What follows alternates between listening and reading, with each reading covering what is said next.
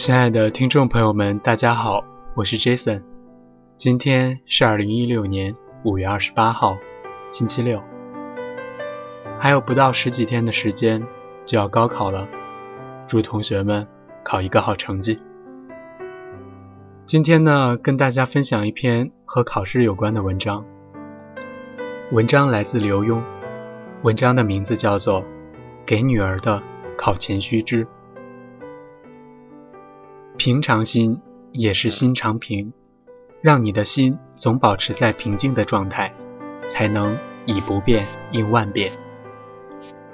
后天就要生物科会考了，我好紧张。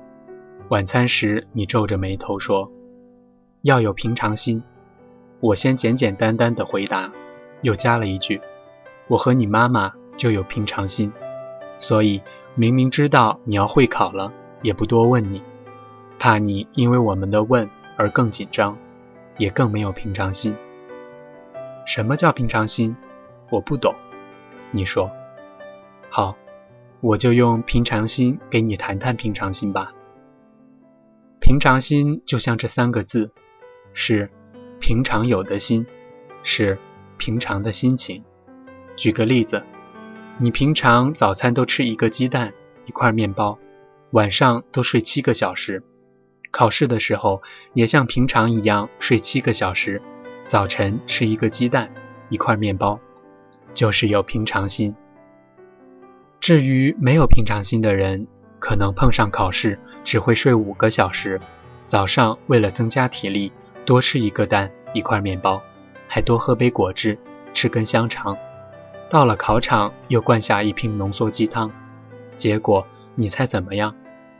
因为他的生活方式跟平常不一样，睡得少，本来新陈代谢已经不好，又吃的太多东西，不习惯，反而可能在考场反胃或者胃痛。我就曾经在参加大专联考的时候，因为没有平常心而呕吐。我也曾经因为没有平常心，在上电视主持节目的那天，脸上长了两个大包。为什么？因为。在考试之前，我为了补充体力，特别买了几瓶健康饮料。那饮料的主要营养成分是氨基酸，我不习惯。至于主持节目长大包，则是因为我前一天晚上照镜子，看到几个粉刺，挤又没挤好，造成发炎。我平常总挤痘子，很少发炎，为什么偏偏那天出问题呢？很简单，因为没有平常心。平常我要挤就挤，反正第二天没什么大事，挤坏了也没关系。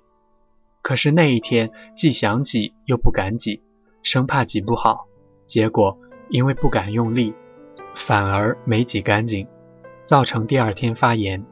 所以我说要有平常心，你平常习惯怎样，考试前保持那样就不会有问题。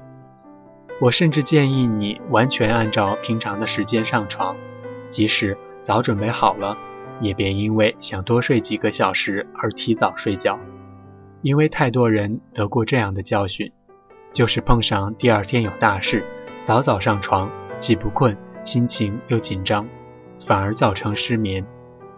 妈妈在晚餐时也说过，她学生时代大考前不洗头。考试那天不穿新衣服、新鞋子，我在学生时代跟他一样，那也是一种维持平常心的表现。因为当你放太多注意力在服装上面，或是穿了自己不习惯的衣服、鞋子，剪了不习惯的发型，造成分心或临时出了状况，反而会影响考试。举个例子，我小时候有一次参加全台北市的演讲比赛。特别在那天穿了新衣服、新皮鞋，就差点出问题，因为才弯腰系鞋带，裤裆就咔嚓一下裂了。等缝好裤子，匆匆出门，又发现那双皮鞋因为是新的，硬，磨脚，走一步痛一下，造成我连上台都一拐一拐的。你说那不平常的心，不是弄巧成拙吗？经过大半辈子。我觉得越是碰不上平常的事，越要有平常心。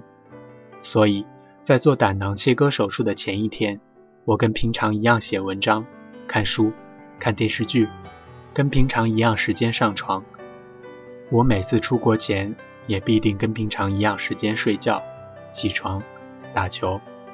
我见太多了，许多人在出门旅行前赶着安排未完成的事，上飞机前一夜先赴应酬，大吃大喝，又装行李装到深夜，结果还没出门。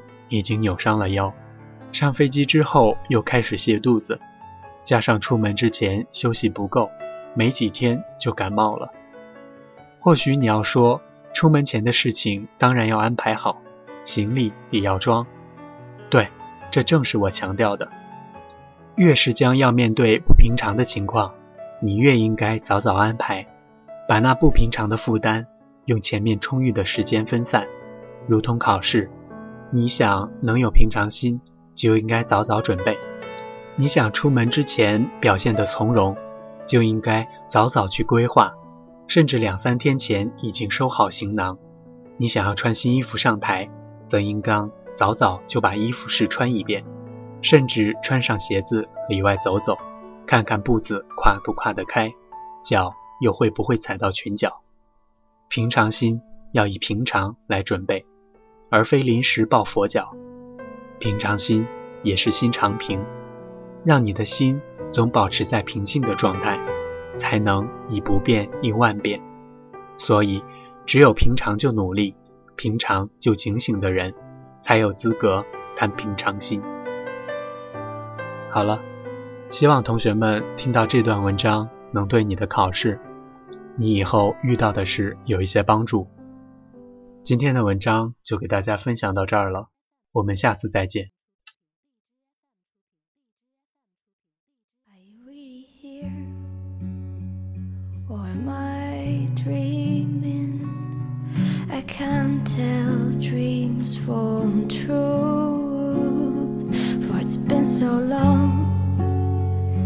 Since I have seen you. I can hardly.